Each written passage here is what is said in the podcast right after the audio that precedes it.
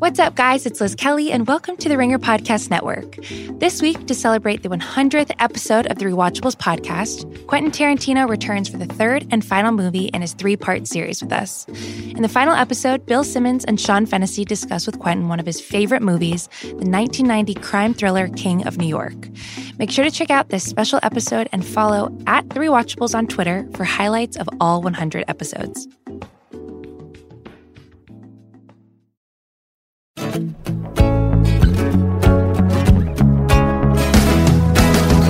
Welcome back, everybody. This is Larry Wilmore. Welcome to Black on the Air. Happy New Year. I haven't, man, I haven't talked to you guys in a while. Where have you been? I've been looking for you guys.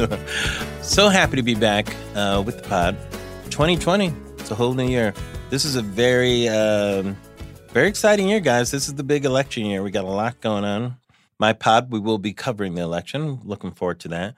Um, we got a lot of stuff coming up, which I'll talk about in the next couple of weeks. We got a big February coming up. We have some exciting things, and um, looking forward to have a a really interesting year here on the pod. Black in there. Always looking to hear from you guys. You know, tweet me uh, questions you may have, all that kind of stuff. Especially if you're liking the pod, if you want to see different things or whatever it is, whatever you want to do. This is mine as much as yours. Let me know what you're liking and all that kind of stuff. By the way, I have heard from a lot of people who you know, Larry, when's the pod coming back? We're excited about it. And thank you so much for reaching out, talking about the pod, being excited about it. And this will be three years, Brandy. 2017 we started, right? Yeah, so we've been doing it for it'll be three years pretty soon. So, you know, there's uh it keeps evolving as we're doing it, you know. But I love talking to you guys. I love having these conversations, talking to the guests, and we'll keep mixing up the type of people that we have on the show. And hopefully we keep having uh, people that you're interested in. You know, I, I know there are things that I like that you guys like. Ugh, okay, like Larry's going to talk about his Lakers. Whatever. Can I just fast forward? and yes, I will be talking about my Lakers. I'm not. I won't talk about them right now. You know, but as uh, here, here's here, here's what I promise you. Okay, the playoffs are at the end of April or start in April. That's when I'll start talking about the Lakers a little more. So just plan between April and June. I'll be talking about that. So maybe you know what we should do? We should let people know where they can fast forward to where my Laker talk stops and that type of thing. Just giving you guys some warnings, just so you know what's coming up. Okay, but we'll probably look. We have um, the election coming up right now, and so we'll probably be talking mostly about that in the next few months. But having said that, there's always issues coming up, always something, and you know I'm going to try to keep it 100 with you in terms of where I stand on these issues the biggest thing, I guess, recently. Oh, you know what? People were asking me about the Harry and Meghan thing. The Duke and Duchess of Sussex, I guess they are now, um, giving up on most of their royal duties. I don't think they're giving up on all of them. People are trying to paint it like, you know, this black woman came in and is taking our our royal out of the country. You know, I just think uh, people forget that Harry's mom was you know, the way that Princess Di was just hunted all the time. And, you know, she basically died because those people were chasing her through that tunnel or whatever. He's not playing right now. He's like, no, fuck you, motherfuckers. I'm not having the same thing happen to my wife. I give him a lot of credit for that, you know. But I think also they're really interested in um just doing it different. I just think they're different people now, the way that they want to exist in the world, you know. And I'm very interested in what they want to do, especially if it means we're going to get more episodes of The Crown. That's kind of how I feel about it. You know, this sounds like a fantastic season of The Crown, by the way, which I don't know if you guys are watching, but I'm so obsessed with The Crown and the Royals right now. I don't know what happened. It's just very interesting to me. But I have to say, I do like the Claire Foy years. They're really good. You know, nothing against, uh, is it Olivia Colman? Nothing against her. She's amazing. But, um, uh, the young queen, she was sassy. She had a lot going on there. Really interesting. Really good stuff if you guys like history. So um, I'll make this short. We have Jon Favreau on the show today of Crooked Media, Pod Save America, Love It or Leave It, all that stuff. And Jon's great. You know, he worked with Obama, was a speechwriter, and he's so interesting. So we're going to talk a lot about politics today and all that. And um, as you know, we have two very white events coming up the Iowa caucus and the Oscars two very white events in the near future. And I don't know how much. Here's the thing with the Oscars people think that the Academy gets in a room and says, "Who should we nominate this year?" When was the last? Do we? You know, we're kind of tired of voting. I don't even want to say it, but let me just say it doesn't work like that. People just vote individually for the films that they like and the actors and actresses that they like. But it is frustrating when you see so many performances for people of color, you know, that don't get nominated. And it is, you know, a lot of it is just personal bias that people have. They just view the world in a different way and they like shit that is close to them. I mean, it really comes comes to that. I think once the academy just gets more diverse, you'll see it just work out a little better. But guys, it's just not that way now. That's just the way it is, you know. So um so it's hard for me to complain too much about that because what are you gonna do? Just go to people individually? Motherfucker, who you voting for?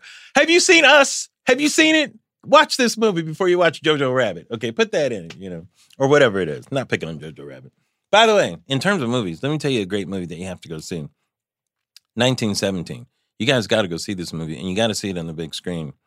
Don't wait for it to come out wherever it is. Experience on the big screen. This is a cinematic masterpiece.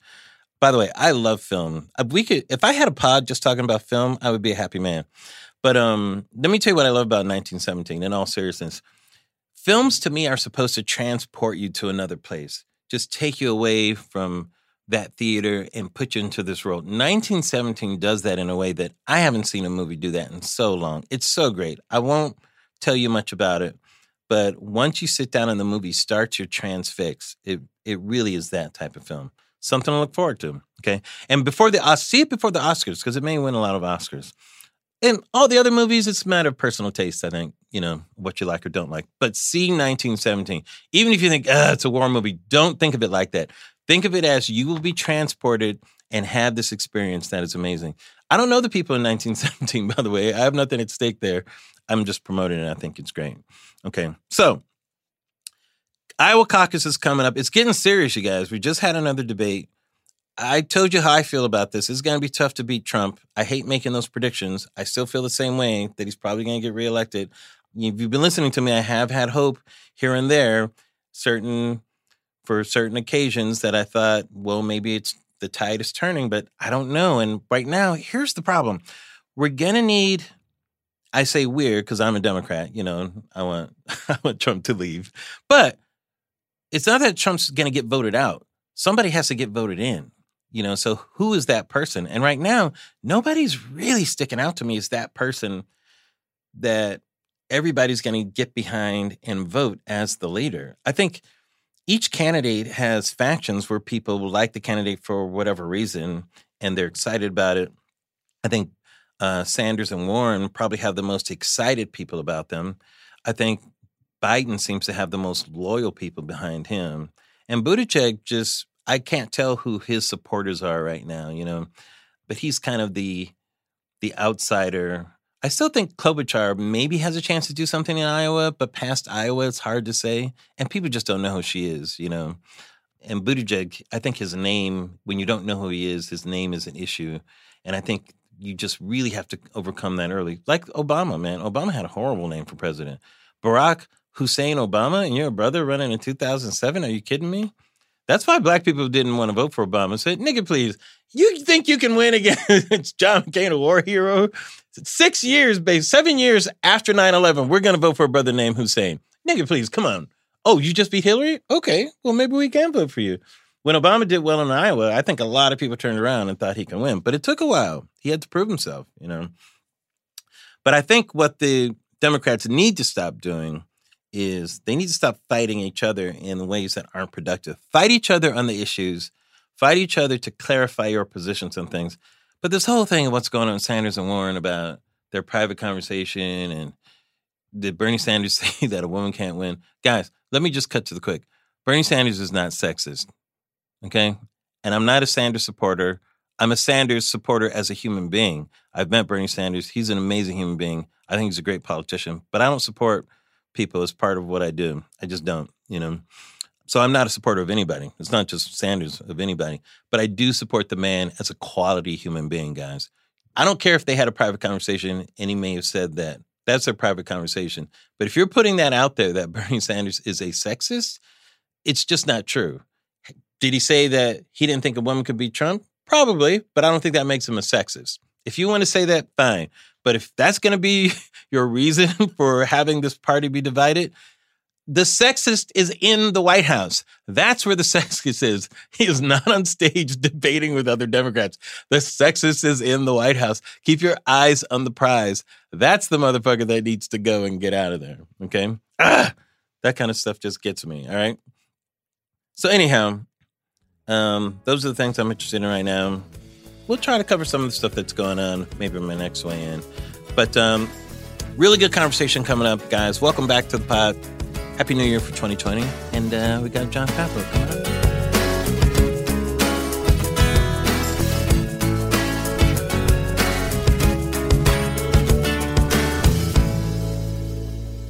All right, welcome back. I'm here. Uh, man, this is this guy. He's doing so much right now.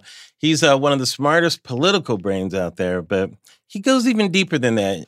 And I hope you guys are listening to Crooked Media, all their good stuff. He's co-founder of Crooked Media, Pod Save America. I was in Love It or Leave It a lot in both of those things. And so much fun to listen to. But he's a former speechwriter for Obama. I'd like to say Obama rather than the administration. I think that's great. yeah, Yeah. you know, it just sounds good. But I'm very excited about his second season of The Wilderness. Jon Favreau, welcome to Black on the Air. Uh, it's good to be back on. Thanks for having me. It's such a cool pod that you're doing. It's so, it's both informative and, you know, what's the right word? I It's try like to make it inspiring, inspiring, or yeah. at least, if not ins- completely inspiring, because it's hard to inspire people these days. Energizing, yeah, so people finish listening to it and then like, okay, I'm gonna go sign up and knock on some doors. yeah. maybe. It's kind of activist, but in a thoughtful way. right. Yeah, it's Yeah. not. Um, I mean, it's partisan, but it's not Sure. the same kind of stuff we do on uh, Right. on Pod Save America every day. Yeah. It's not. It's not me Yes. yelling about the news. Exactly, exactly. which, you Which can get a you can get a lot of, which is kind of nice, and a I week. appreciate when you guys do that. By the Yeah, way, no, there's a lot to yell about, You guys so. are, are very, uh, very funny. Uh, yeah, and uh, and very energizing with that kind of uh, approach and everything.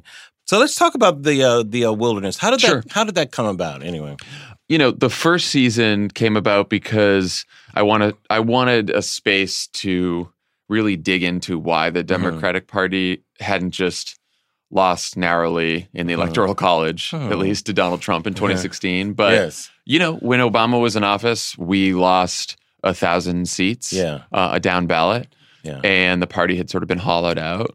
Yeah. And so I wanted to sort of look back through history at, at why this happened and and figure out sort of a way out of the wilderness.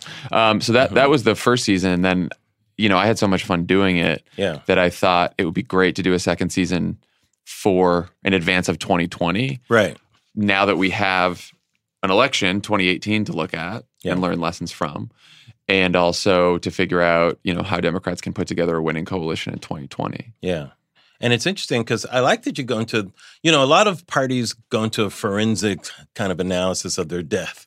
Yeah. you know, when they lose. I the Republicans did it with Obama. I mean, they actually did a huge overhaul, brought in a lot of, I thought, young people to that uh, CPAC or whatever it is. I remember following it back in those days and what they were, you know, attempting to do because they were like, "What the fuck just happened?" You know, Yeah. Well, they, they did an autopsy after 2012. and 2012 as well. yeah. Yeah, And then Yeah. they did the opposite of what that autopsy uh, told them to do. they forgot.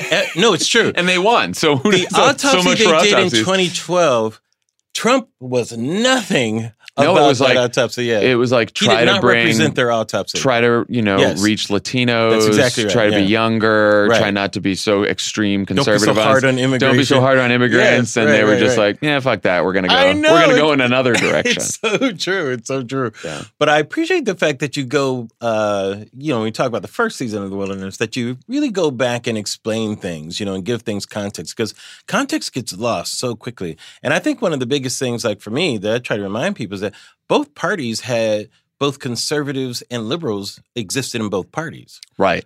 Well, You know? that's that's why polarization is so bad today. Yeah. Is because you had and and look in the Democratic Party having conservatives in the party was a legacy of segregation And racist and racism, right? Because you had Southern There's Democrats, Dixiecrats. right? So that that was that's why we had some more conservative members there. Right. But also, you know, we had more conservative Democrats in the Mountain West and the Plain States, Right. you know, and like you know Tom Daschle, the leader of the Senate, was from South Dakota. Absolutely. Um, But but, we don't have that anymore. Well, there's different types of conservatism as there are different types of liberalism. I That's think also true. What happens is a lot of people lump it into one thing. Like I've always felt, if you're going to separate it out, like there's your fiscal conservative, which there are many Democrats that consider themselves fiscal conservatives, but then Yeah. you have your religious conservatives, where they think the law should be based on morality, which is connected to the Bible. You know, and then you have your nativist conservative. Who those are your America first, you know, Yeah. build the wall, you know that and type and of thing. they're and they're in control of the party now. Exactly. Like Trump really represented that because fiscal conservatism is like thrown out the window. No, I mean, there's no more fiscal no. Tea Party was the last like breath of air that spoke those things. Paul Ryan left town. Yes, exactly. Yeah. And they kicked him out. The Republicans kicked out uh, Right. Paul Ryan. They were happy to get rid of him. No, the Yeah. idea that the well, the interesting thing is, I think that Trump could have even been more politically successful Yeah. if he didn't have a bunch of Republicans in Congress telling him repeal the Affordable Care Act, Sure. pass this tax cut for rich people. Those were all the so-called fiscal conservatives, even though they spend a lot of money. Right. Um, the, that was the influence of of those Republicans. Sure. If Trump had gone in there and said, "I want to work on an infrastructure bill. I don't want to touch health care. I just want to do all my native stuff," I actually worry that he could have even been more successful. I couldn't agree with you more. You know, Yeah, what's it's scary. Someone's going to figure it, out. is what's interesting about Trump, and I've said this, he's not an ideologue. No. You know, he's a Trumpist, is really what he is. Yeah. He's really interested in glorifying his own name. It's And- just about him. Yeah, and a lot of his ideas weren't bad ideas before he be, started to run for president. Outside of his trying to paint Obama as you know the birtherism and all that stuff, but that's when he started getting into politics. You know, but He's you a he's a he's a cable news viewer who became president. yes, exactly. That's why all his Yeah. views are shaped by what you Right. what your grandfather would watch on Fox. Yeah. Or even CNN to an extent. Well, but to be fair, some of the views he had before that too, like his views on trade, he's had for years. That's right. you know, he's like you could But look the, at but but but that's because, you know, he how, how he's many businessman, Think about Lou Dobbs. right? Right? Like right. Lou Dobbs was not just on Fox Business, but on CNN all Yes, those years ago, that's right. talking about the fleecing of America. Right? right. And so Yeah. you watch that, you Yeah. start having those views on trade, whether you're a Democrat That's or a right. Republican or Trump. Right. There's his protectionism turned into nativism. Yeah. Or it was in there waiting for As it sometimes does, as, as that sometimes happens with protection. waiting for an escape route, you Right. know, or that type of thing. Um, so here's what I want to. So what what happened? Where are the Democrats divided right now? Let me ask you that. And what's at the center of that division? If the answer is yes, I believe that they are divided, I mean, and I think it expresses itself in all these so I petty ways. I think there's two different areas that sometimes get conflated, right? There's ideology. hmm And so you have some Democrats who, you know, believe we should have Medicare for all instead of a public option, Mhm. or we should have a Green New Deal as opposed to, you know, maybe smaller measures to Mhm. to take on climate. I, I call those progressive liberals. prog- yeah. So there's Right. so, so and you I've know there's divided- a there's I've a group divided of them up Democrats. into three too. by Well, there's also like a there's like a Demo- group of Democratic socialists as well, um, Right. which are you know on the progressive side of the party. right. So there's ideological debates about basically how much how much government involvement there should be in the private Exactly. sector, how much money we should spend, which we've had for a long time. Then there's sort of another debate about uh, how hard we should fight Republicans, Mhm. and you know. Should we get rid of the filibuster? Should Mhm. we get rid of the electoral college? Should we uh, reform the Supreme Court? Mhm. um, is the best path to power trying to work with Republicans and compromise with them, Mhm. or to just completely run them over and beat them? Um, and so, and that is a divide that it's not necessarily ideological. It's more, honestly, it's more generational, right? And so I- you see some of the older Democrats in Congress, even who are pretty liberal and pretty Mhm. progressive, say like, "Ma, I don't think we should fuck with institutions." And then you have some younger people, you know, like a Pete Buttigieg, right, who Mhm. ideologically is maybe a little more moderate, Mhm. but is out there saying like, "Yeah, let's get rid of the electoral college or the filibuster, all that kind of stuff." But is aren't those arguments? I find those loser arguments In what way? Because they're arguments said by losers.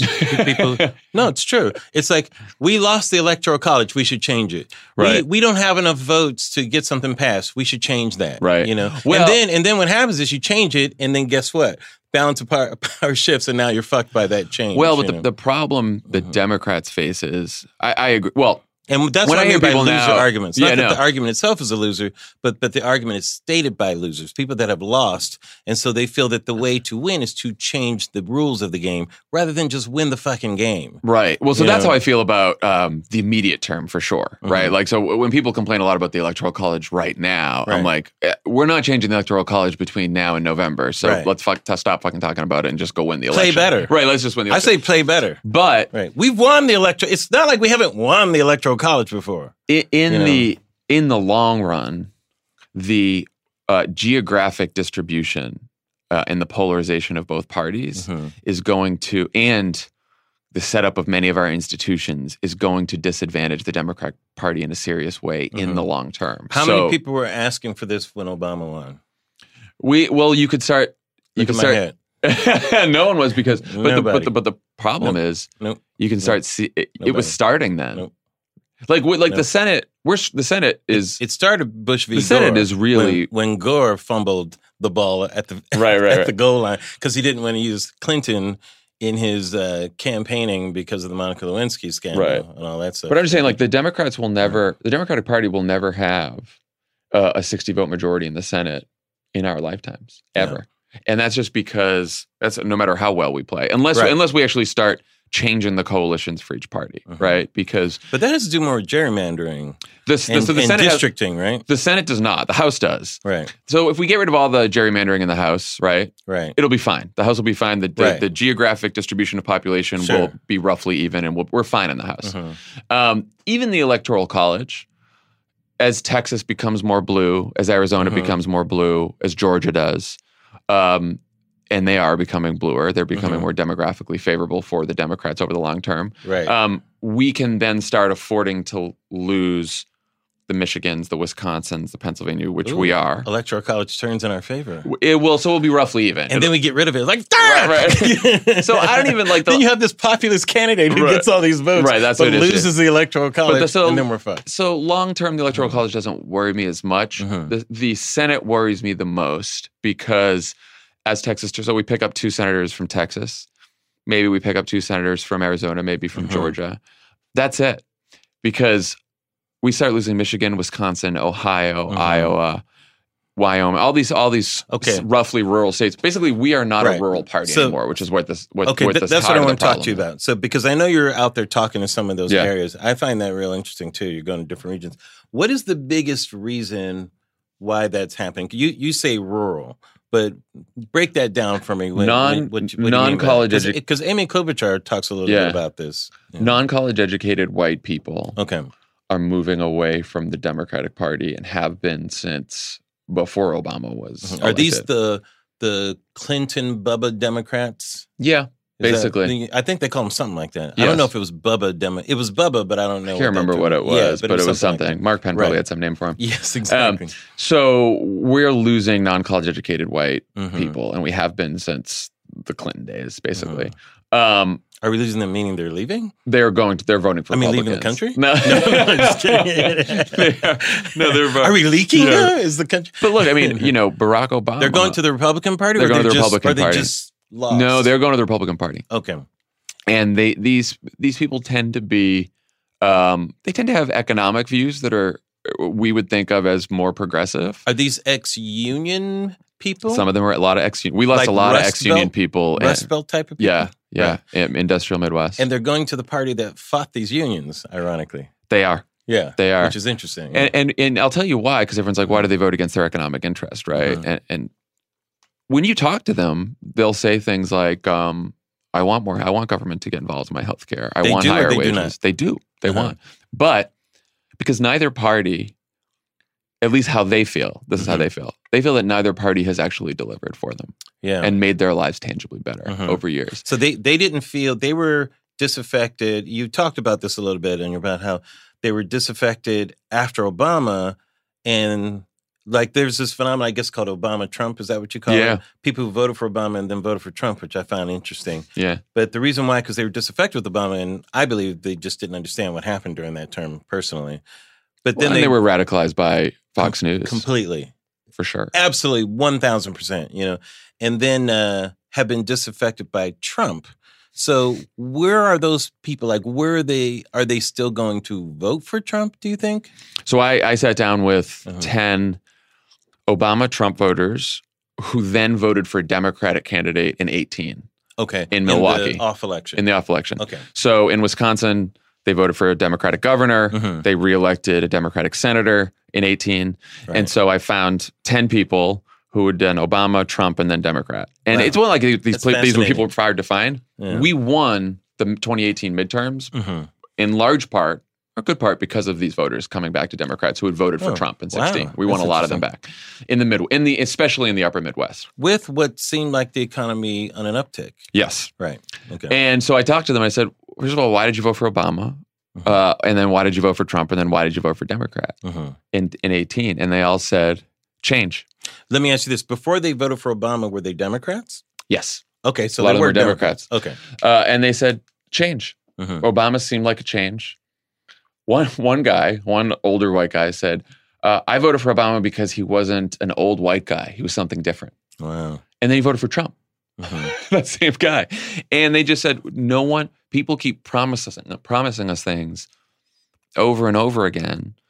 And nothing ever changes. Mhm. Our lives don't get better. Mhm. Uh, I don't notice any difference Mhm. in my life. And so when someone else comes along, you know, and they, so I'm like, so why in 2018 did you vote for a Democrat? And they're like, Scott Walker, our Republican governor, governor, he just wasn't doing it for us. Mhm. He just didn't do anything. He attacked the teachers unions. We don't like that. Mhm. Uh, he didn't raise our wages. We didn't like that. Mhm. And so we wanted to take another chance. And these people are just going to keep taking chances on. Let me ask you this, Jen. Do you think there there is a party for those people anymore, or?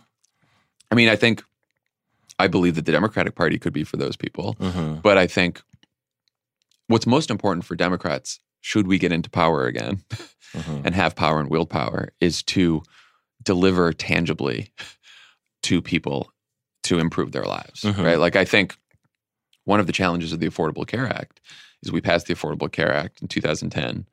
When do the benefits of the Affordable Care Act actually start being delivered to people? Not for a couple of years. Also, it was it was being dismantled while that whole- was going on, whole which was unfortunate. Yeah. So, it could never live up to its. I, by the way, you know me. I'm a huge Obama fan, but for completely different reasons. They're not ide- ideological. Mhm. I always said I voted for Obama because he was black. People were yelling about public option. I said, "Is he still black? right. Fine. He's my guy." You know. yeah. I but I will support this man, and I supported him throughout the years. You know, I'm making a joke about it, but but I was also sober as to how hard it is to get things done. And you know, you hire the brother to be the janitor to clean all that shit up, and get Well, mad because he's not cleaning it up fast enough. You know, Which is a big problem. was was a huge problem in my eye. But I was a little salty about that whole Affordable Care Act because I just thought there were so many things, you know, and I I I get how the the uphill Sisyphus problem of it was, and I get all that, you know. yeah. But I do think, and you talk about this in one of your pods, you know, the public option part of it um, was, I think, a big miss, and I understand why. Yeah, we could, we had a we had a Senate that was not cooperative. It was that the only reason? Do you think? Yeah, Or, be, but when you say Senate, I see, I'm salty about the Democrats. yeah, that's what I'm talking about. Okay, Oh no, we had Democratic senators who were just like, no, we're not going to do this. yeah, And we pushed and pushed, but Mhm. they said you can yell about it all you want, Right. but in my state, I don't like I don't care about if Obama's out there yelling at me Mhm. in public. I just care about getting reelected in my state, and in my state, I Mhm. don't have to support a public option. In fact, if I do support a public option, I think it'll Mhm. be a political loser. I think those Mhm. people were wrong, right. but we only well, had they may have been right at the time. Like, in other words, it probably was a political loser at the time. at the time. Yeah, Yes. Eventually, it, it would turn out to be a political winner, right. I think. Yeah. For sure now. Yeah. So they weren't wrong. They weren't wrong that. at the time, Yes. but also it's they were going to be a casualty. part of what Obama tried to tell a lot of these people in Congress, which they always chafed at, is like we didn't come here to put our approval ratings up on a shelf and admire them. We came Right. here to get something done. And when it looked like the Affordable Care Act wasn't going to happen at all, Mhm. when uh, Scott Brown won that seat after Ted Kennedy died, and we lost all, we didn't have enough votes. Um, Obama's advisors told him pull the bill or at least do something even more slim down. That was just you know a little Mhm. Medicaid expansion here, maybe a patient's Sure. bill of rights here. And Obama said no. Mhm. If I if I push this and it costs me my presidency, if I'm a one term president, Mhm. I'll still feel okay that I got this done because Mhm. I didn't come here to put my approval ratings up on a shelf and admire him. I came here to get stuff done. Yeah. And if that cost me the presidency, that's what that cost me. Um, and that was for the half a loaf, or what a lot of people think is half a loaf, Mhm. um, that you know that that you're a little salty about. And it's just that's how difficult it is to deal with the machinations of Congress and the politics in Congress. Do you think it was the just to talk about this a little bit more? Do you think it was the timing of it? Because at the time, you know, oh yeah, it felt like the economy was imploding. That's definitely was what it was. cratering and all that, and people saw this. Why are you doing this? As the first thing was how it was perceived, right. Which I think is why it was hard for. I always talk about the average person, not in political terms, but the person who isn't watching CNN and watching all this stuff, and they just hear headlines now and then at the mm-hmm. time to vote. You know, Yeah. I think to a lot of those people, it felt like it was a lot that was not the proper focus. Well, let's think about That's what it's. That's yeah. what I mean, let's think about where we were. We had just Mhm. spent a trillion dollars Correct. to try to get the economy going. That's correct. And yeah. and that was after we had the big And after we had the package that bailout, pushed it. that pushed it. Right. So we already spent that much money, and that takes a while to work through the feeling it. system. So people obviously Right. weren't feeling it. right. But from a governing perspective, Obama thought if I don't if I don't attack healthcare right now, hmm I never will because if we didn't do healthcare, probably still would have lost the midterms in 2010 because again, you have an economy where most people are out of work hmm and they don't want to hear a bunch of excuses about how it was Bush's fault. Right. They just know that Obama's president and they're still out of work. Sure. So we probably would have lost the 2010 midterms Do you think anyway. we would have had the historic type of losses? I think so.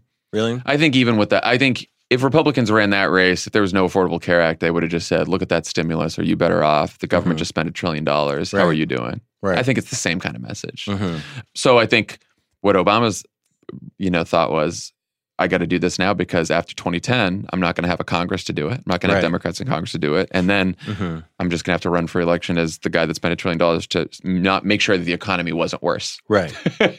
and didn't have a lot else to show for it in Congress. Now, some other people will say maybe you should have done immigration reform instead of uh, health care, and that would have been easier. I don't know. we, we've seen how immigration has There gone over plenty the of. Democrats against that as well. That's also true. We Yeah. tried to do a cap and trade bill. We tried to do a climate bill, and a whole Yeah, bunch of House people- Democrats walked the plank on that, and then got and also then lost on that. it is the least sexy of all of them. That's the least like sexy. cap and trade. Yeah. What? What are you talking about? But what my- is cap and trade? you know, we started this whole conversation about like the party delivering, and Yes. like if I had to do it all over again next time, even in the Recovery Act when we spent all that money, Mhm. like I would have made sure that instead of you know you're withholding tables on your paycheck, your tax cut Mhm. showing up there, like you get a check from the government that's called like Obama bucks, right? Or Yeah. or like you're driving along and you see a infrastructure project and it says like brought to you by the Recovery Act by Obama's like Absolutely. I think that I think the next Democratic president needs to not only make sure there are quick wins that people can feel in their lives, Mhm. but that they are advertising to people that Right. this was a result of the federal government. We did this Yeah. for you, and then you get the and which is why, by the way, Republicans fight so hard against Democrats passing benefits for middle class people Yeah. and poor people so much because they know that if people are like, oh, the Democrats did this for me and made Yeah. my life better, then they're fucked for a generation. Well, like they oppose the whole um, pre-existing conditions Right. uh, part of that. They, I do not remember any Republicans for that statute. And then afterwards, when they saw how popular it was, Oh, yeah, no, acted like great. it was their idea. Yeah, Trump, along. Trump just tweeted the other day that he uh, he saved it. Yeah, that's what he said. It's so crazy. You know, they were against every part of that, you know. But what is interesting is that that, you know, those people who we're talking about in that place, you know, and the people who are the the racist people, you know, to me aren't as important as this other group of people who who did vote for Obama and for some reason did not vote for Hillary Clinton. right. You know, I'm like, ah, you know, like what what else in there? Okay, after the Obama years, we're at the end of it. The economy absolutely did recover. Mhm. Obama's, uh, I think, place in that felt a little different. I felt they didn't promote enough the actual recovery that happened. Personally, Yeah. I felt Obama, as great as a politician he was, was not a good politician for his governorship. You so know, we we if faced, that makes sense. No, I know. I- You know. we face this challenge every day, which was, do you promote the benefits of the recovery, Yes. or yes, right? But when you do that, so the recovery was not uh, even; it was not widespread, That's right. and particularly in uh, there was, in fact, now we look back, and at the end of 2016, there was almost a mini recession in the states of Sure. Wisconsin, Yeah. Michigan, Pennsylvania, parts of the Midwest. And so every time, It happened in 2000, by the way. that's right. It was bigger than a mini recession, but then it recovered again. And, you know, people just ignored it almost. And know. there was a concern that if Barack Obama went out there and said, "Look at how great the economy is, uh, everything's wonderful," that a lot of people who weren't feeling the recovery would say, "Uh, "What is this guy talking about? Right. I'm not feeling this in my life." Now Right. that said, the most popular piece of uh, content that we shared in the 2012 race when we beat Mitt Romney was that jobs chart, that famous jobs chart that showed Mhm. all the job loss under George Bush, and then Barack Right. Obama becomes president, and the chart starts Sure. going up. And that was very popular and helped us. So we were promoting it to an extent, but we were not. We were always one foot in, one foot out because Yeah. we felt this concern that, like, yes, we should promote the recovery, but at the same time, we don't want to tell people everything's great when it's not. Which, fast forward to today, Which is I what think Trump that- does all the time. yeah, I think it's a danger for Trump that Mhm. um, we have not exploited as much yet. Like Yeah. Trump going out there saying this is the greatest economy ever. More people probably feel that now than they did when Obama was president, Mhm. but I still think there's a bunch of people who don't feel that, Mhm. that he's at risk of pissing off. Yeah, I, I completely disagree with that. I think people like to hear good news, even if it's not necessarily true. They just like they like sunny skies better than gray skies. Yeah. If, if people are going to vote, they're going to vote for sunny skies over gray skies all the time. It doesn't yeah. because people know politicians lie and they exaggerate and all that stuff. And people That is true. understand They do. They really do. No one's going to penalize a politician for giving you sunny skies if it's not all true. That's interesting. I, I mean, it, it's. I really do believe that. It's you know, possible. which is that, which is why I was upset over. I like the fact. Look, Obama always came across as the school administrator to me, and the president. was, Well, no, we're not there yet. You know, we got a lot of hard work to do. Stop it. Be a fucking politician. Promote yourself. yeah, you know? there's times when it frustrated me where I was like, Oh, I was wish we so would just. It's like, go- yes, you're right, but that's not the point. The point is not to be right. The point is to lead. You and know what it is? It's just we're, we're having this discussion, mm. right? And and we would have this discussion later. It's like we're all pretty well off people, Yeah. right? So if, if if Barack Obama goes out and says, "Yeah, everything's wonderful," like, yeah, we think it's wonderful too because it's Well, good in our it- lives. No, it's not about. it's not that everything's wonderful. It's what is the value that you're getting, you know, from this administration, and assign, you know, assign a real point to that value. Let people feel what that value is, but Yeah. don't let it seem like there hasn't been a value.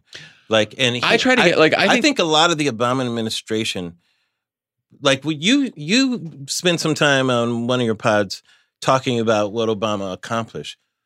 You know what? You're the only Democrat I hear say that shit.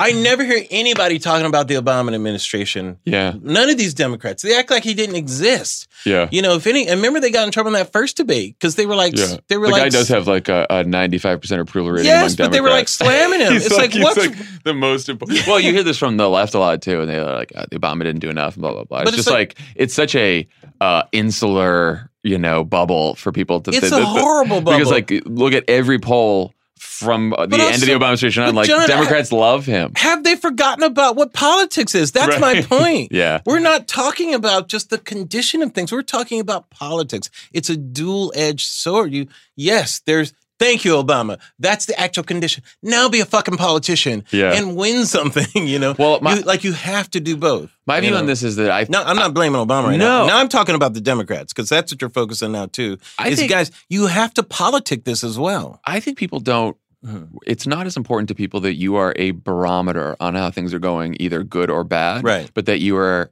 a fighter, right? That you're Yes. willing to say, like, Right. eh, like if you can turn on the news to find out how things are going. Like the Right. job of the politician Absolutely. is to say, I'm going to go make things better, Sunny skies. and here's how. Or, but I mean, sunny Right. skies in the sense that I have a hopeful, optimistic Yes. vision for the future, Correct. and I'm going to lead us there. Absolutely. And you don't hear that as much. right. You know, you know, like- I just I think I mean, look, or you- that even that it's on their face. it's it's yeah, it's Yes. happy warrior. This is Thank what I said about the debate the other night. I was like, I want to see all of these candidates, Yes. one at least one or all of them, um, be happy warriors here. Fight Thank Trump, you. but like Lead. smile. Yes. Lead. Like I always feel like when I break it down in in silly comic terms, like I'll say, in my estimation, like the like in, in the most superficial way, the best looking candidate usually wins the presidency. Yeah. In some ways, the funniest candidate Minus usually wins the 2016. presidency. yes.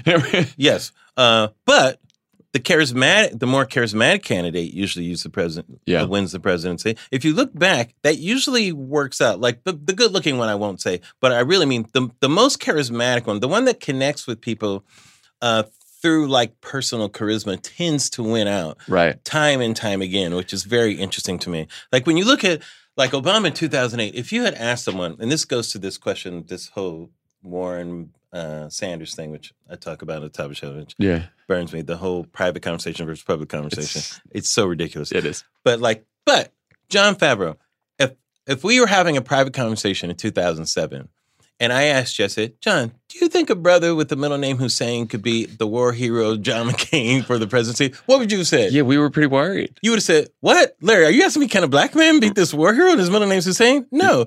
Guess what Jon Favreau said two years ago?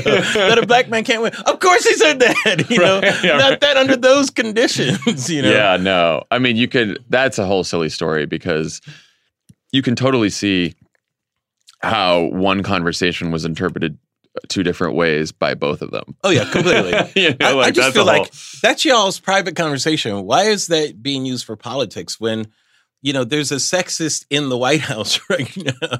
you know, well, they- that's why I think. I mean, people are like, "Oh, Elizabeth Warren's campaign leaked that." Like, there's they are smart people over there in Elizabeth Yeah. Warren's campaign. There is no way that anyone on that campaign, Mhm. At least in the tight circle of that campaign, including the candidate, thought it would be a wise idea Yeah. to insert a conversation about sexism and whether she could, a woman could win the presidency, Mhm. uh, 20 days out from the Iowa caucus. Yeah. Now, was someone who was close to that campaign or thought that they were close to that campaign? You have, Yeah. the, you know, in a campaign, you have a Sure. fucking circle of people who all think that they're friends of the candidate and friends of the campaign. Sure. Were they out there telling that story and repeating it? Yeah, probably that's what happened. Yeah.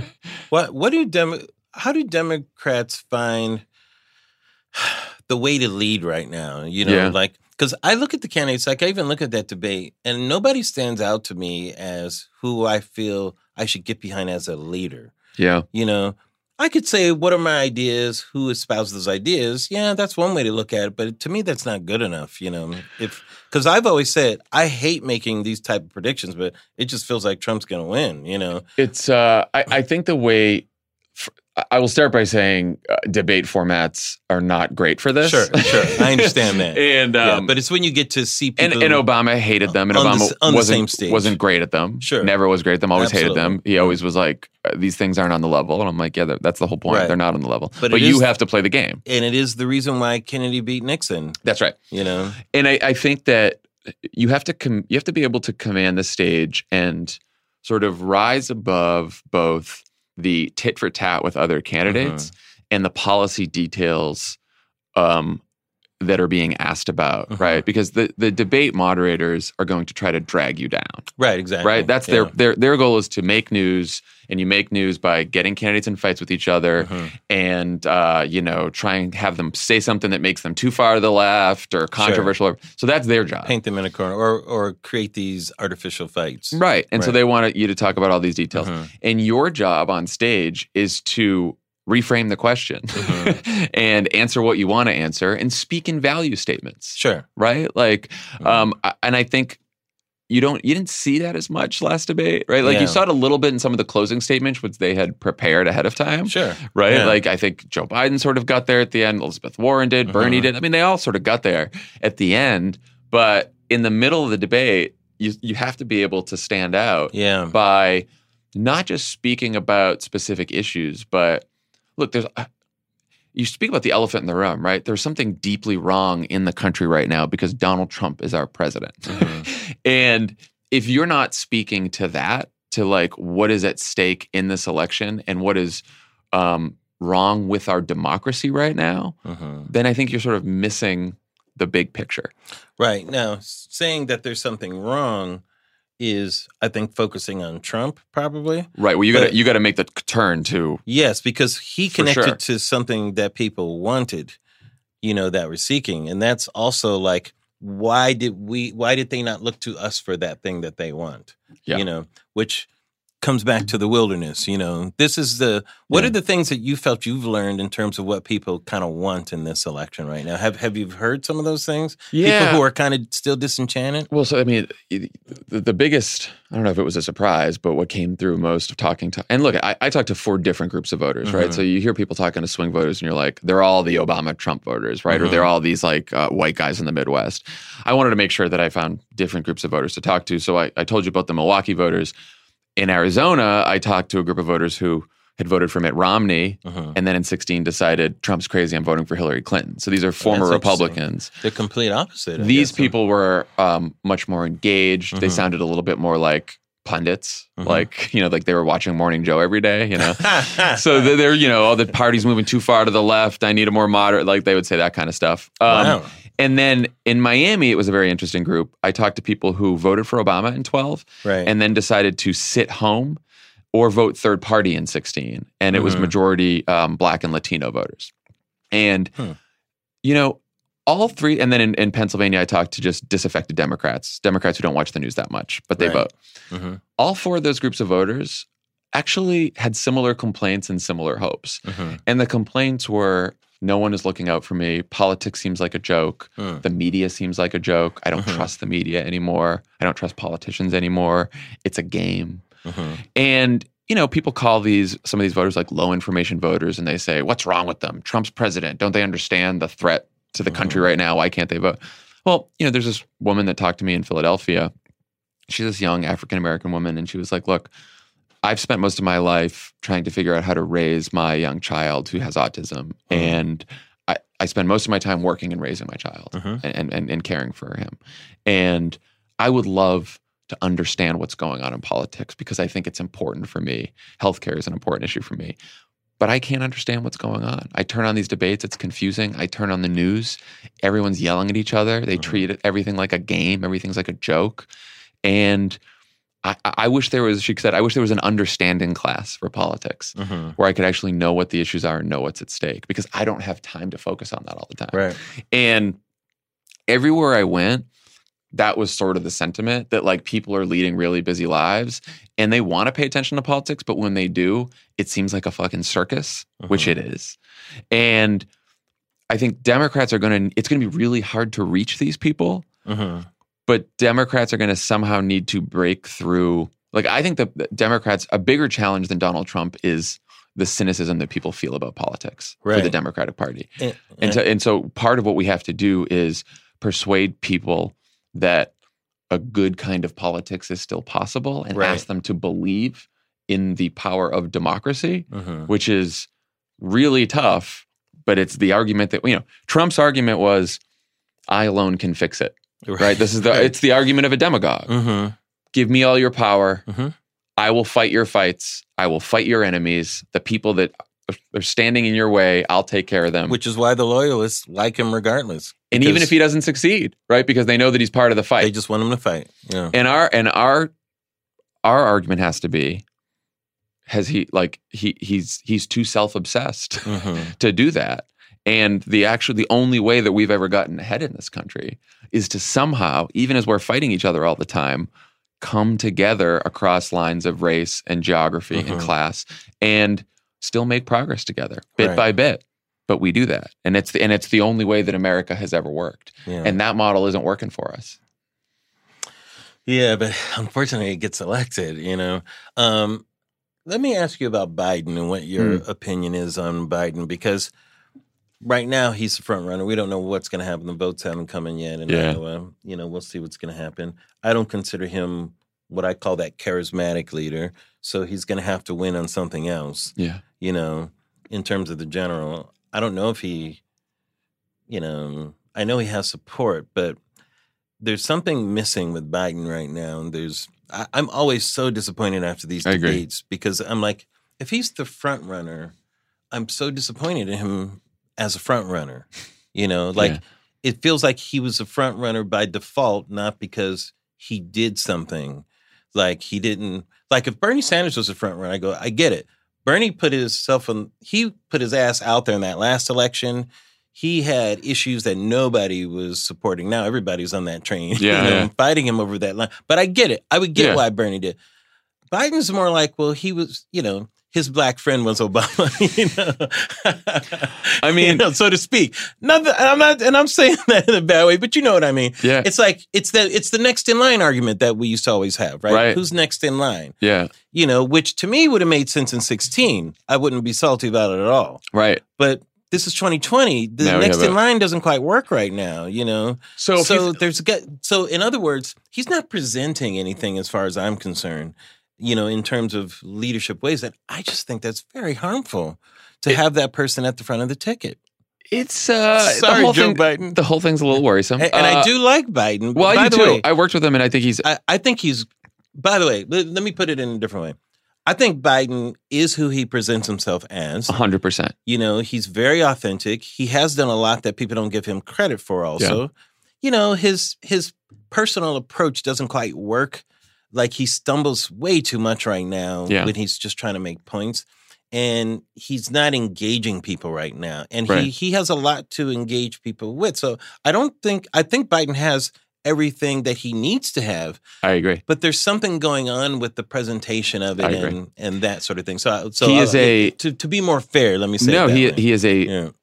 Incredibly decent, Yes, kind, completely. generous man. Right. I mean, like you said, who he is in public is who he is in private. absolutely. He remembers your names, birthday, like all that kind of. He is he is an old school politician. Yes. in both the bad And- ways and the good ways. and he has had public tragedies too. And he's- and yeah, and he's lived a life of tragedy. his, his wife early But look, on the- and his son. and There was this stuff. moment at the end of the debate the other night Mhm. in his sort of wrap up speech where he talked about people just getting clobbered in, in America right now, and, and he's fighting for those people, and he always has. And Mhm.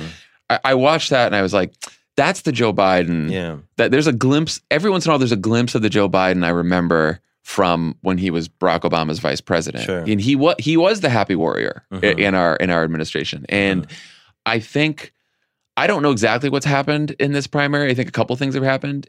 I think, but him, Joe Biden, and the campaign itself, his campaign, Mm-hmm. have gotten incredibly defensive, too defensive over a lot of the living in the world of people who are extremely online and all the attacks he's faced and stuff like that. Yeah. And he just hasn't handled those attacks well. Right. And so he's at his worst in these debates when he's challenged, Yeah. right? Because then he starts getting defensive and then he just says something, uh, just Well, because his something. approach is, "I'll beat you up." Right, You yeah, know? yeah, it's just like, what the It's hell like, is What going- is this? The fifties right now? What do you No, mean? but it- we'll take it out to the alley type of approach. And I think you know, look. I, at first, I thought maybe a lot of the support is just is just name identification. Mhm. Um, and I think some of it is like I did Mhm. ask all four of these groups about the candidates, Mm-hmm. and most of them had only heard of Joe Biden and Bernie Sanders. It makes A few yeah. people mentioned Elizabeth Warren. A couple people in the Arizona group mentioned Pete Buttigieg. No one else. Right. And there is this feeling of so uh, you know my view on the Democratic electorate this time around is the the emotion that is uh, in the background of this whole primary is fear. Mhm. People are so afraid that we're not going to beat Donald Trump, Right. and so Joe I Biden. call, I call those cynical campaigns, by the way. Yeah. Mm-hmm. But by cynical, I mean you're running against something rather than for something, and it's very. I think which it's is a danger. Yes, It's a very- I- it's a real danger. Very difficult for cynical campaigns to win. Some have, but it isn't easy. Well, the problem, and, and the campaign shouldn't be like that, but it's a, it's hard when the electorate feels like that. exactly that you're running against something. Yeah, and so the electorate something. is feeling Right. very, and I and it feels familiar to me because the first campaign I ever worked on was John Kerry's campaign right out of college, and That was a cynical campaign. that was and well, and Howard Dean was Yes. the candidate of the left Right. and progressives, and it was all exciting. But then as the voting got underway in Iowa, Yeah. everyone was like, "John Kerry's a war hero. Mhm. He seems safe. He seems electable. We're going with John Kerry." Right. And then we, all, of course, know what happened. right. Um, and I and I do see something similar Well- well, happening. I- and I'll say just what I mean again by cynical. It's because I feel he ran against Bush and he didn't run for John Kerry. Right. You know, and it, and it sounds very general, but at the end of the day, you better be running for something against an incumbent. have to be. you know, You have to because that incumbent has way that bully pulpit is way more powerful than people realize. Yeah. No, and look, Yeah. traditionally against an incumbent, uh, when you're running against an incumbent, the the political strategy is you want to make it a referendum on the incumbent. This is usually what happens. I think in this election, Democrats have to run making this a choice, Mhm. which is usually you don't do when you're running against an incumbent. But I think with Trump on the ticket, you have to say, here's his vision, here's our vision, and our Mhm. vision has to be and has to be spelled out. Mhm. And I don't think Joe Biden has. I think he. Ha- I mean, it's funny if no one cares about policy details anymore or platforms anymore. We don't talk about that. Yeah. He's got a more progressive platform than even Hillary Clinton or Barack Obama, right? Mhm. Like the, the the policies are there. He doesn't talk about them as much. Mhm. I think he has not performed as well as he should in these debates. Mhm. Um, I would like, like I said, I, but you talk to a lot of voters and they feel there's a comfort with Joe Biden, Mhm. right? And particularly, like I, I, I mean, he is so far ahead with black voters, Mhm. more, so, and I think some of it's the association with Obama, Mhm. but it's also more, mo- you know, half the party, half half people who are Democratic voters identify themselves as moderates. Right, they don't Mhm. identify. Yeah, they're and, more and, moderates than and, and, and a lot of black voters identify Mhm. themselves as moderates. Particularly, Also, many black voters are socially conservative, Mhm. which a lot of people just don't. There is realize. that. Well, I, call, I I say they're churchy. That's what I say. All the churchy black voters. So I talked. well, so I talked to Stacey Abrams about this for Mhm. the Wilderness. So that episode will be out next week. oh, and, great! Um, She's awesome. Man. she's fantastic. She's Mm-hmm. just brilliant. And I asked her about this, and she said, low propensity voters, voters, and she goes, who I, I have a lot of experience with in Georgia, people Mhm. who don't often vote. They only vote once in a while, and they are poorer white voters, and there are a lot of poorer black voters Mhm. and middle class black voters as well. And um, when a politician comes and just tells them to dream and to think big and to propose big ideas, sometimes they chafe at that because they think, I don't know if I can afford to take a risk Mhm. on a dream because I'm just trying to raise my family. Yeah, it's easy And I want- say. I got to pay some bills. I got to pay some bills. And so I want to know what your plan is and I want to see what the path is to passing it. And I want to see something that works and that improves my life. Because she goes, what happens with these voters is politician comes to town, asks them to vote. They go out, they vote, nothing changes. Or maybe their vote doesn't count. Mhm. They go back inside and then they don't want to vote again. And so it, she's like, I'm not arguing for pragmatism and for people to trim their sails. I think we should be bold, but I think we should be bold and make sure that we can let people know that we have a plan to deliver on that bold idea. Mhm. Um, which is interesting because I, I think when you have Bernie over here and Biden, I, I do think someone like an Elizabeth Warren has been out there trying to say, okay, here's actually my path to getting a lot of this stuff done Mhm. which I think is sort of helpful. But I think a lot of back to the Biden point, I think a lot of the people who are sort of parked with Biden right now are like they're not I don't think they're paying super close attention to the race, number 1.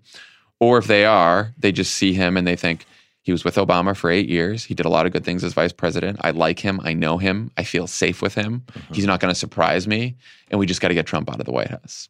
So I think that's what they're thinking.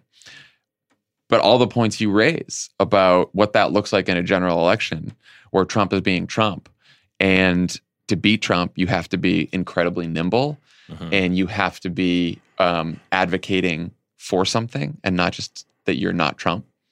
I think that's an open question whether Joe Biden can run that kind of campaign. Yeah, because also And I haven't seen it yet. Well, I know also- that doesn't mean it's not possible, but I haven't seen it yet. And the incumbent has not just what their plan, or what their ideas are, they have a record. Yeah. You know, so that's you're running against a record now. It's not just you can't just say this guy is scary. You have to there's a record now. You Yeah. can either prove that or, or it can be disproven, you know, and that sort of thing. The problem is that Mm-hmm. like all four of these potential uh, You're saying nominees, Biden, Warren, Sanders, Buttigieg? Buttigieg. That's what you're saying? Okay. all four of these potential nominees have different challenges, right? Mhm. Like if, if one of them if one of them was like the sure thing that you that you know Mhm. that there wouldn't be a race right now, but like you know I sat in groups. It's funny in the Milwaukee and Pennsylvania groups. I talked about socialism, democratic socialism, Bernie. Sure. No problems. And these were the Obama, uh, some of the Obama Trump voters. Mhm. It doesn't bother me what you call yourself as long as you just do something to fix this shit. Basically, Mhm. Miami and especially Miami, the word socialism was just like, well, I had a couple, I had a Cuban immigrant in the group, I had someone from Ecuador, Mhm. Ecuador, and they said, you know, we've seen socialism. Right. Socialism's bad. That doesn't work. And I'm like, yeah, but wait, it's it's different. You know, I would explain it's a different kind of socialism, and it's free. And why Democrats always giving stuff out free? Right. And these are like black and Latino voters in Miami Oh, who voted is- for Obama. And I was like, oh. Of course. And then in Arizona, of course, the former Romney voters that voted for Hillary, they're like, Bernie Sanders, that's that's too far to the left. Mhm. So that's, you know, but I, I do think Bernie has the potential to win back some of those Obama Trump voters, some of Mhm. those older white guys in the Midwest who voted for Trump but didn't want to vote for Hillary. That, that, that could be a Bernie crew. Um, but so that, there's Bernie's problems. I think Warren also has, you know, people see her as as progressive as Bernie. And so I think Mhm. in, in some of the, you know, sh- there could be some electability concerns there or not. I don't, we don't know. I want to ask you about Elizabeth Warren um, because she came out of the blocks a couple of years ago as this financial crusader, you know, against Wall Street. And she had some really good ideas, I thought, and was saying things that people really weren't saying. Yeah. She was one of the, she, like Sanders on this issue, was kind of a voice in the wilderness. Yeah. But she was more about that type of reform, but she's kind of changed herself more into the big socialist type of candidate like Sanders. Yeah. You know, which I don't know if that helps her or not. I don't think it's helped her personally. I don't think the know, Medicare for all. I don't think that helps her. I don't think that that's clearly hasn't helped her because Yeah. she has um, But- come out with a plan that has sort of pushed her away from it a little bit. Well, it, I, I no, I, I, I look. I think I, I have a lot of. Uh, I, I like Elizabeth Warren a lot. I like her as that reformer fighter I think that's what. who's fighting the good fight for people and is saying, "No, motherfucker, I I saw what you did, Which- and we are not going to allow you to do that." Which, by the way, we Right. talk a lot about electability. That is an electable platform because and, Completely. and she and you know she talked Yeah. about this debate and I interviewed her last week and she told me Mhm. about this when I asked her about electability is she's making this argument now you want to sort of split up the party coalitions as they are right now yeah, she's like I got you know Republican brothers who Mhm. don't agree with me on a lot of issues but when we talk about you know sticking it to Wall Street yes, and reforming Washington of course, they're there but they don't agree with their Medicare for all. Right, and and, and, Right, the, right. now I understand the reason that she did Medicare. Mean, it's funny, but she she first uh, did an interview on Pod Save America back in February. She uh, uh, Tommy interviewed her, and he asked her about Medicare for all, Mhm. and she said, "Look, I'm for universal health care, and there's many pathways to get there. And I think Okay. Medicare for all is a good pathway, but there's many pathways to get there." Right, right. Which I thought was a smart position from her. sure. But what she soon realized is she needs Bernie's people in order to win the nomination. And if Absolutely. and, and and Bernie's people only want your Medicare for all or get the fuck out. Right. you Yes, know? yes. And so um we ain't trying to Klobuchar this Medicare. no, that's it. You're you're either with us or we're, Yeah. we're forget you. So she realized that she needed a, a base on the left, and I think I- I think now looking back on it, like all of these candidates who have tried to straddle the all of the new candidates, Biden Yeah. and Bernie, people know who they are, but the new candidates who have Right. tried to straddle both parts of the party, the left and the and the center left, have not. Kamala Harris, Beto O'Rourke, Yeah. uh, and and and Pete Buttigieg, and now Elizabeth Warren too. It's Yeah. they've had a really hard time. No, you're right about that. They, and I, I was surprised by some of that actually. Although Klobuchar stayed in longer than I thought that she would. I like Klobuchar. I think she's real smart. And, yeah, she is. And and the things she says do make sense to me. She, like Obama, is a pragmatist. Yeah. In many ways, and that doesn't. Obama didn't run as a pragmatist though, but he governed as a pragmatist.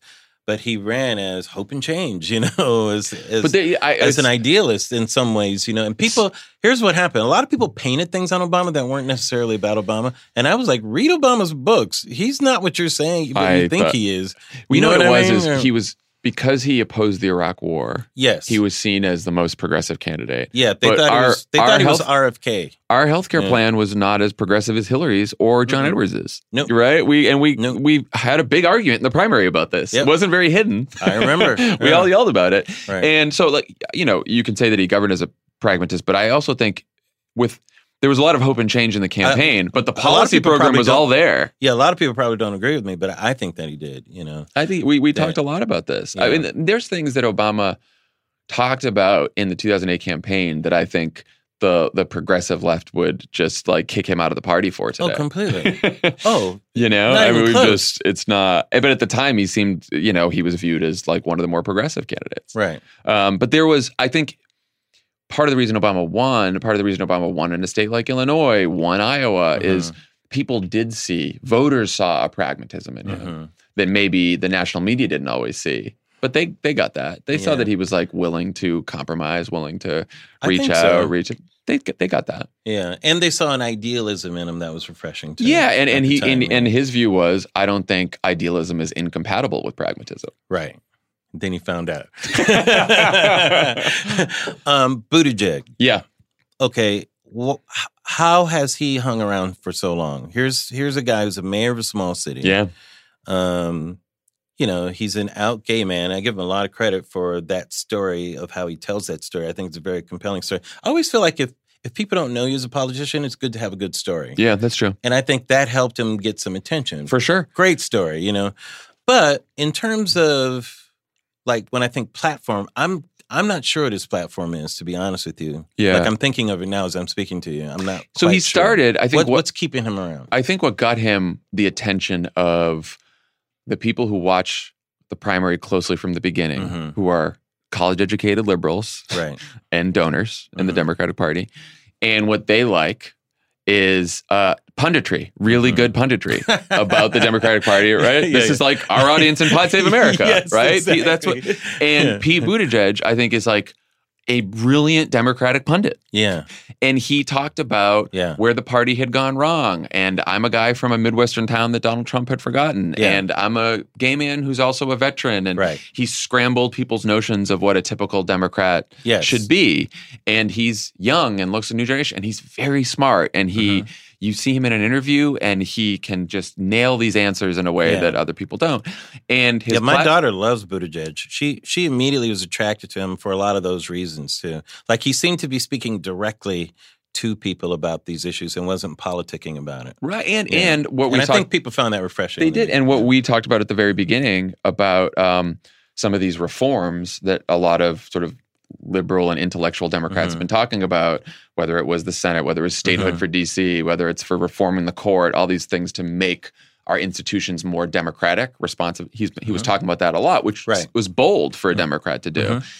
Then somewhere along the line, when sort of Elizabeth Warren became Yeah. um, the front runner or close to the front runner with Biden and Bernie, I think Pete Buttigieg was advised, look, there is a moderate lane in the Democratic Party Mhm. that currently Joe Biden is occupying, but Joe Biden might not be a strong candidate. And if you want to get attention again, you should maybe occupy that moderate lane. Mhm. And I think he swerved pretty hard into that lane. Yeah. It wasn't just like sort of gradual. He was a pretty hard, yeah, right. And I think Pete, I think the left never forgave him for that. Mhm. And then he got all kinds of shit. Yeah. and he became, you know, like, look, the the the online vitriol for candidates who don't um Yeah. who piss off the progressives Sure. Yeah. is uh, is unforgiving. I know it's crazy. you know, and it's funny because for me, like I it's was, part of. I feel it's part of the primary process. it is, look, yeah, it is, and you got to and you got to be able to deal with it. It happened in, a, as you remember. Remember, the right was killing candidates. You know, right Yeah. and left. The you know that's when we started saying the term primaried. You know, right, Where the Republicans couldn't get enough of that. If you didn't check off everything, you were just gone. Right. You know. and I think that's what that's what Pete has been. That's what he's been dealing with nationally in Iowa. You know, you go to Iowa and he still gets these really, really big crowds, hmm and he's got a really good organization. Yeah. Which is why I mean, like the, the two candidates left with the best organizations in Iowa are Elizabeth Warren and Pete Buttigieg. Is he the closest to maybe where Obama was in terms of his connection to the to people in Iowa? so I always say I think that No, I don't um, mean that he's going to win, but he he to me feels like the candidate that can uh, connect with people the way Obama did. But he doesn't have the you know the big personality and charisma. But there's something that's the, there's, there's two, so there's something two parts in of there Obama, that right? is- that does connect though that I give him credit for. There's two parts of Obama. There's the Mhm. there's the Obama that like sits down with David Brooks and talks about Reinhold Niebuhr Yeah. and like uh, you know all the liberals in San Yeah. Francisco and and uh, in L.A. and New York are like I love this guy. He's the greatest, Sure. and I love him for that too. yeah. And that's Pete Buttigieg. That's the that's that's what Pete Buttigieg is like Obama in that respect for sure. Yeah. But then there's the part of Obama that goes to a crowd of thirty thousand people and inspires them with soaring rhetoric. yeah. Don't and- boo, vote. Right. And Pete has not ha- captured that yet Yes. you know, which is why he's. You talk to people who like Pete, he's really, really good. They like him in small crowds Mhm. and they really like him in interviews. Mhm. And in bigger rallies or in some of these debates, I don't think he has, like, I think he needs another gear in some of these Yeah, he debates. does. Because he always He gives the very does. polished, Yeah. right on message answer that he's practiced that Mhm. he nails, but he doesn't really take command of the stage. Mhm. And I think if you're going to be the better Joe Biden, which is what he's trying to be, you got to command the stage. Yeah. The better Joe Biden. Oh, unbelievable. Man, well, thanks so much. Yeah, uh, of course. Jon, for coming by. The, uh, before we wrap up, I just want to get some of your feelings on what's going to happen. Hmm. Iowa's that first. When is Iowa, by the way? Do you know Iowa is February 3rd. Is that Oh my two- God, whatever that so- Monday is? Yeah, I think it's February fast, 3rd okay. or 4th. Yeah. What do you think's going to happen? I don't know. Do you have a No. first, second, third in your head? No, and I've never I and this is not just me being Yeah. like I don't want to say it publicly. I Yeah. honestly I have no idea. any of those four candidates could win. I agree. I'm I'm, I'm, I'm almost positive. it- I'm positive it will be one of those four candidates. I- like yeah. I also think we could get a pileup where like the difference between the four top uh, candidates is like one percent. Now, what happens in a caucus? Does it? Uh, do you need a plurality or a majority, or what do you need? So you need at least in each in each district, uh, in Uh-huh. each precinct, sorry, you need at least fifteen percent of the vote to be viable. okay. And then if you don't get if you're if you don't get fifteen percent of the vote, then the people who caucused for you have to go somewhere else or get to Ah, go somewhere else right. to another candidate. Okay. So then so this is why second choice. So remember, everybody, it's a caucus in Iowa. It's not just a straight vote, that's right, which and is different. Yeah. and that's why second choice is so important ah, in, in Iowa. Who your second choice is because Right. sometimes you might have to go with that second choice. interesting. Yeah. And then what happens is, um, you know, they get the percentage, the raw percentage of the vote hmm uh, for each candidate first. Then the reallocation, when everyone who's under fifteen percent reallocates to the other candidates. Yes. Then there's another. Then that's the that's what we'll see on feel on like the news. What's interesting is you got to get up in public and, and state your case, right? There's a lot of problems with the caucuses. There's a I lot. like that, they can be anti-democratic, It's but they are the most pure Yes. town hall style. Absolutely, And if, yeah. if you anyone Yeah. who listens, if you ever get a chance to go to one, it's Yeah. just it's wild because people are like, "Come over here now. Let's go. Let's Yeah. co- come to our guy." And Yeah. um, so then, depending on what the percentages are, they award delegates based on Okay. statewide. If you win the state, you get a certain number of delegates, and then if you win each precinct, you get a certain number of delegates. So that's why second and delegates are more still do important. well. Yeah. So Right. so delegates are the most is the way you win the nomination. Right. But I think look, And super there's a couple. Scen- I'll give you a couple scenarios. And super delegates. And super delegates, Right. right? Which are, have less power this time, which could be important. Oh, all right. There you Um, go. Loser idea, by the way. Exactly right. There- That's a, yeah. all right. So Joe Biden pulls out the Iowa, wins the Iowa caucus. Right. I think it is like uh, very, very, very likely Joe Biden's the nominee because he Can't be he stopped. wasn't really. Did people didn't think maybe he was going to win Iowa, so he gets a boost from that. He goes on to New Hampshire, he'll win South Carolina, and he's sort of He takes second in New Hampshire. Bernie takes first in New Hampshire. potentially, Right. and then they go to Nevada. Maybe Bernie wins Nevada because he's got good organizing definitely there. wins South Carolina. Definitely wins South Carolina. Probably Nevada too, right? maybe he's leading in polls now, but of course Nevada's a caucus state and requires organizing, and Bernie's good organizing. Yeah. Um, but then, so if, if Biden wins Iowa, I think Biden has is the strong favorite for the nomination. Mm-hmm. If Bernie Sanders wins Iowa, Wow. That's going to be interesting. because I think if Bernie Sanders wins Iowa, he's in a strong position in New Hampshire to win New Hampshire, Completely. and then he goes to Nevada and he has a great organization there. If Bernie Sanders wins the first three states. It doesn't matter if Joe Biden wins South Carolina because then Super Tuesday, California's voting, California's and Bernie up. has a very good shot of winning the state. Yeah, California's going to be interesting now since they moved it up. I was that I thought that was a loser thing too. Because California said, "How come we don't get to vote?" That's right. Know? But it's more than that because we're talking about who gets to influence later votes and that type of thing. Yeah, Super Tuesday is that in March or at the end of It's February? March. That's in March. it's like the first Tuesday in March. right. Um, so So- I, I think if I think if Bernie wins Iowa, it like it could be Bernie's nominate. That could be it. Or we could see like the Hillary Obama thing where it's Bernie Biden going at each other, right? Right. That would have to Uh-huh. be if there's. I guess there could be a scenario where Bernie wins Iowa, and then all the moderates in the party sort of freak out and they rally around Joe Biden for New Hampshire, and then Biden wins New Hampshire, and then we're sort of off to a you know Hillary What if Bernie thing. What if Warren comes back and wins Yeah. Iowa? So the, the, the scenario where Warren wins Iowa or Pete wins Iowa is a Mhm. much more scrambled scenario. Okay. because I think if either of them win, it doesn't force either Biden or Bernie out of the race. Mhm. And then you probably have four candidates moving on to New Hampshire. Wow. And then I think it's I think it's too hard to guess. Yeah, that's crazy time. Yeah. So Because I don't think and that's possible. I mean, I, I think all all four of them it easily could win Iowa. Woo. Yeah. You heard it. Jon Favreau predicted all four of them could win. That's it. Thanks, that's all the predicting I Thanks do for these going days. out on a limb on that. it's not 2016 uh, anymore. But the podcast is The Wilderness. Guys, if you like politics and the talking about it, and Jon is going, he's going out there though, and he's talking to these people. It's really great listening. I really enjoy it. a Thank you so much. I appreciate And it. And uh, Crooked Media is killing it out there, you guys. Congratulations on that. Thank too, you. Congratulations to you too. All right, Jon. I'm sure I'll be seeing you this year. Yes, for sure. okay. Take care.